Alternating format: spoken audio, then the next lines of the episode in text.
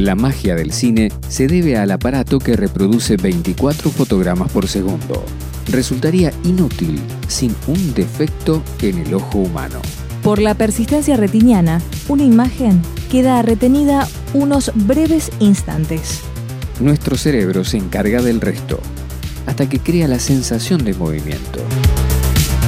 Cine diferente, cine desconocido, alternativo, cine al margen, cine independiente, cine experimental, cine. Retina Cine con Tetsuo Lumière en Flash Violeta.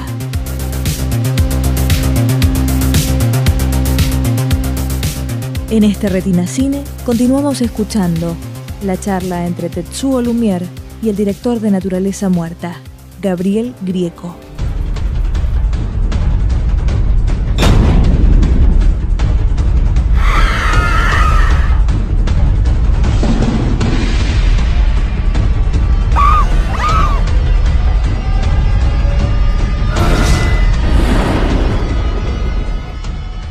Aclaramos a la gente que la película Naturaleza Muerta del señor Gabriel Grieco, que es con el que estamos hablando, es una película independiente, o sea, no tiene ningún tipo de apoyo institucional.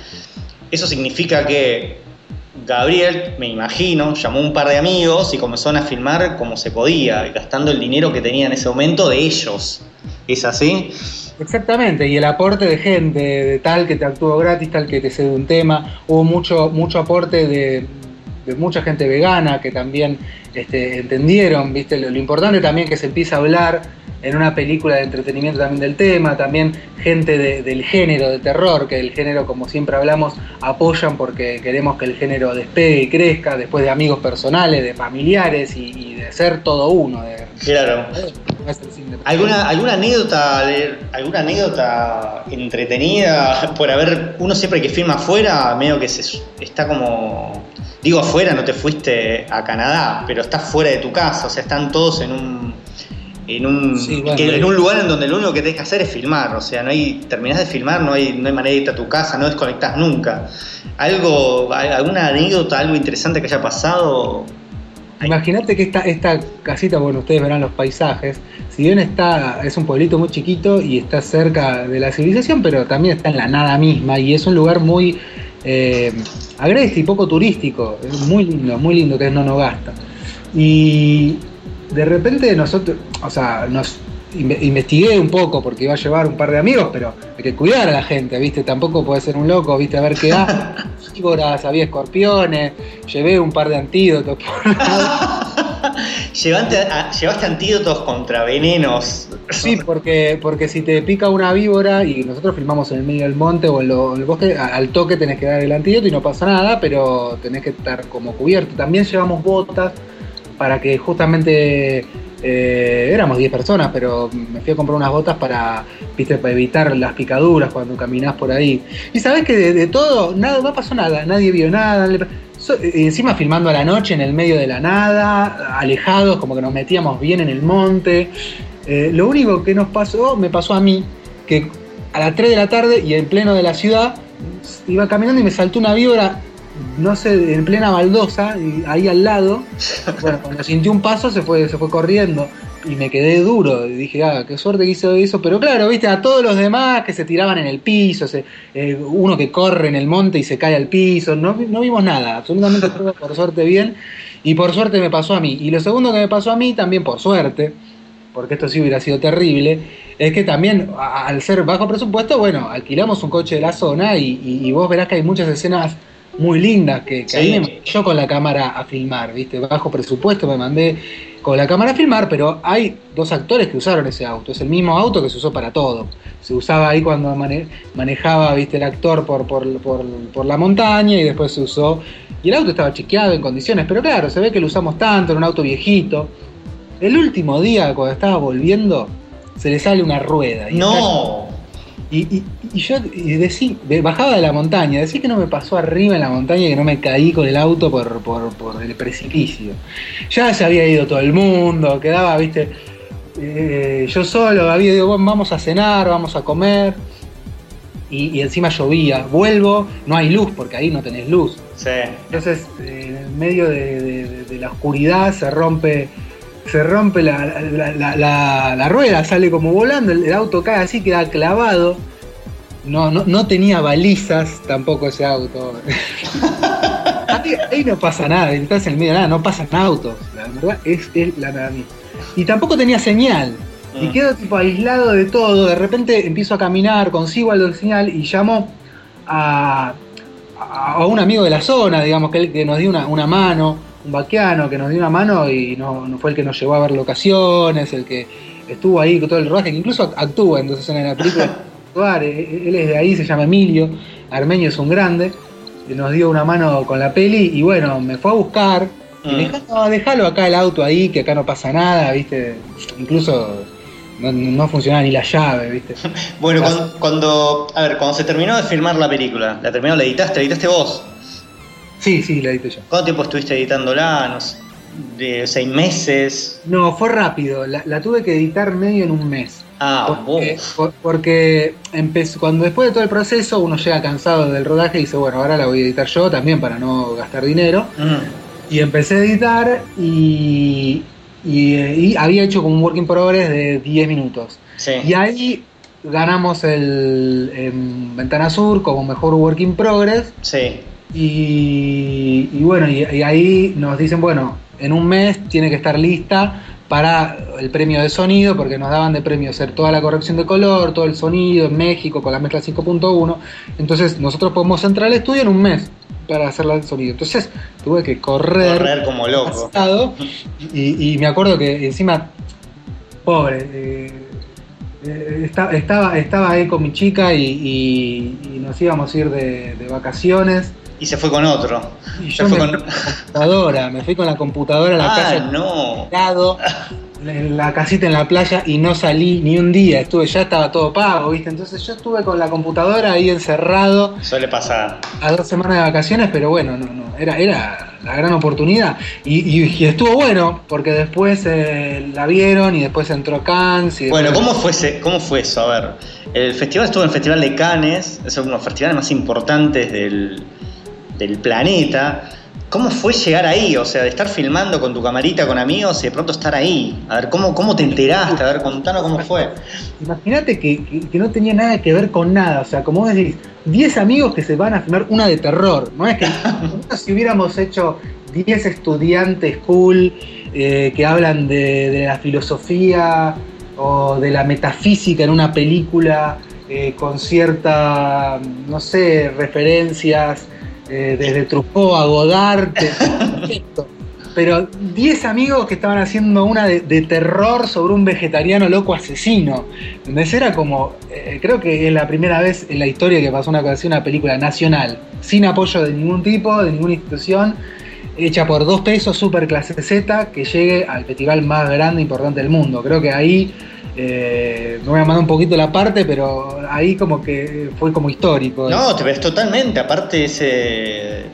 A ver, la película está bendecida, o sea, a veces que sucede esas cosas. Hay películas que son malditas y hay películas que están bendecidas. Sí, vino muy maldita al principio y a partir de ahí, en realidad en Ventana Sur, a partir de Ventana Sur, que ahí también la vio mucha gente de otros festivales, ahí empezó como el recorrido de que cayó como una buena energía de algún lado, y yo creo que a la larga a veces si uno, viste, se te cierran mucho las puertas, pero lucha, en algún momento tiene que venir, y como te digo, si a mucha gente no le gusta, siempre va a haber alguno que le va a gustar. Sí, totalmente. Entonces uno tiene que siempre seguir para adelante. ¿Cómo fue que te dijeron que ibas a viajar? Porque la película iba a estar, pero ¿cómo fue? En realidad fue muy loco, me enteré como completamente como de manera no oficial, porque en ese momento, después de que ganó en Ventana Sur, esto es un palito para el productor con el que estoy laburando ahora, yo ya le había llevado varios guiones y no me daba bola, y después de ganar Ventana Sur me dijo, bueno, sí, ahora me está produciendo la película, y me ayudó un poquito a terminar Naturaleza, pero bueno, lo entiendo porque es así, no fue el único, es como que... Es tan incierto el cine que uno... Sí, totalmente. No sabe en quién apostar o cómo apostar hasta que no ves cosas concretas. Y la verdad, re buena onda la que vi, todo el esfuerzo que le puso también. Pero quiero decir, de repente él estaba empezando a darme una mano ahí y escuchó un rumor que iban a hacer esto que la habían visto los organizadores del Midnight Galas y que querían que abra la sección. Y yo le digo, me estás jodiendo. No, en serio, voy a ir a Cannes.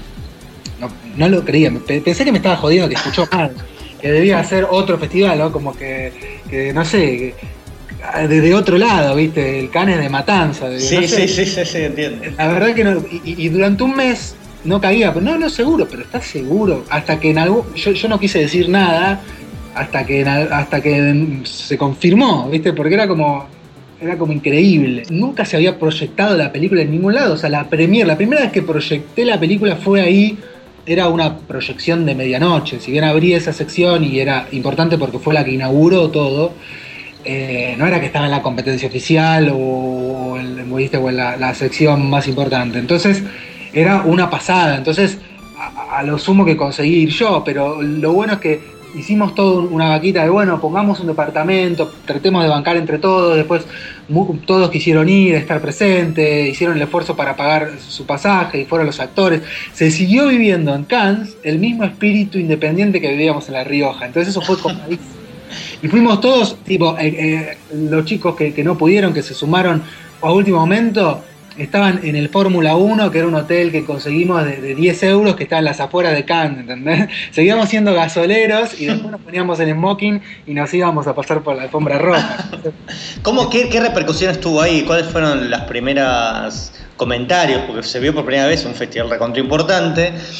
Supongo que te acordarás de algunos... Alguien se te acercó y te dijo algo que te habrá quedado en la cabeza, algo bueno, malo...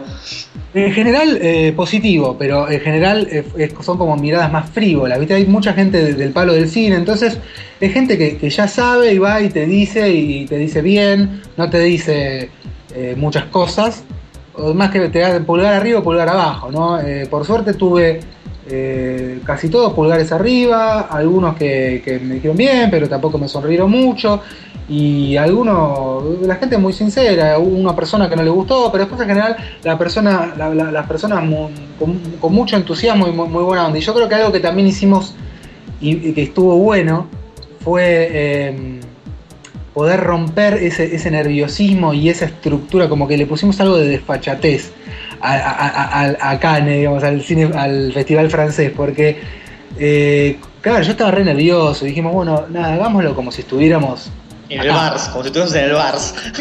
Entonces, ¿qué hicimos? La función, mientras estaba, imagínate, el curador, que era el director del Festival de San Sebastián, Rebordinos, presentando, con autoridades del INCA, todo formal, todos de traje, tipo de etiqueta.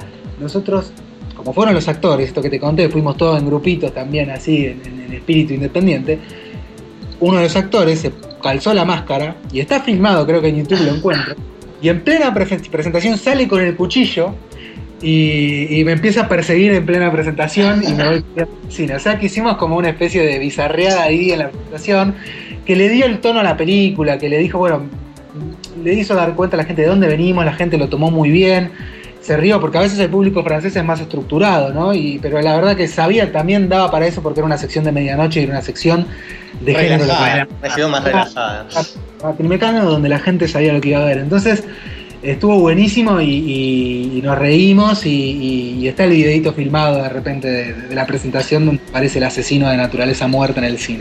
Bueno, la película seguramente va a girar por el interior con diferentes proyecciones y algunos otros festivales ahí en otros países, ¿es así?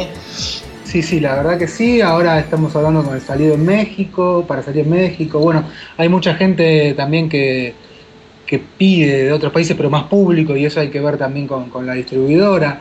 La verdad que lo que logró Cannes es poder llegar a un distribuidor, estrenar a Argentina, algo que para nosotros era impensado, porque era una película que se hizo toda por afuera, entonces era difícil como legalizarla para estrenar, y estrenar ya fue como el máximo regalo. O sea, claro. Que aparte es eso, las películas se tienen que hacer, tendrían que hacerse para que el público las vea y las disfrute, y si no llegan a los cines, que muchas veces pasa, es triste, ¿no? Entonces la verdad que eso fue como el regalo más lindo, poder verla con sala llena, verla en festivales y también en cines de acá. Claro. Estaba contento porque nosotros también fue particular, que al ser una película que empezó sin interés de un comité, sin una clasificación del INCA, entonces no salió con la clásica publicidad que por el instituto. No sé si te fijaste, pero no había afiches en la calle. No, salió con una publicidad alternativa, digamos, por Facebook. Una publicidad alternativa que le hicimos nosotros, en redes sociales, de llamar a alguien de prensa que nos dé una mano, de con los mismos actores que convocan, ir a los programas y hacer notas, pero no salir, viste, a quemar la cabeza como hacen con el tráiler de la película en los canales, de todos los canales, o salir a las radios o los espacios que a veces te dan el mismo Inca con radio, televisión nacionales y diarios, ¿no? Aún así va a estar 3 semanas en cartel, la verdad que eso es buenísimo. O sea, nosotros salimos el jueves y quizás por esto del lanzamiento, de que nadie se enteró, el jueves fue de terror, creo que hicimos 300 espectadores, igual salimos con pocas copias, pero no fue nadie. Y de repente el boca a boca empezó a funcionar, y en general siempre se espera que el viernes va más gente, el sábado más, el sábado es el pico y el domingo vuelve a bajar y el lunes vuelve a bajar. Y nosotros fue al revés, el domingo hicimos el doble que el sábado, y no pasó en otras películas. El domingo de repente se superó el pico que en general es el sábado, y el lunes hicimos más que el jueves.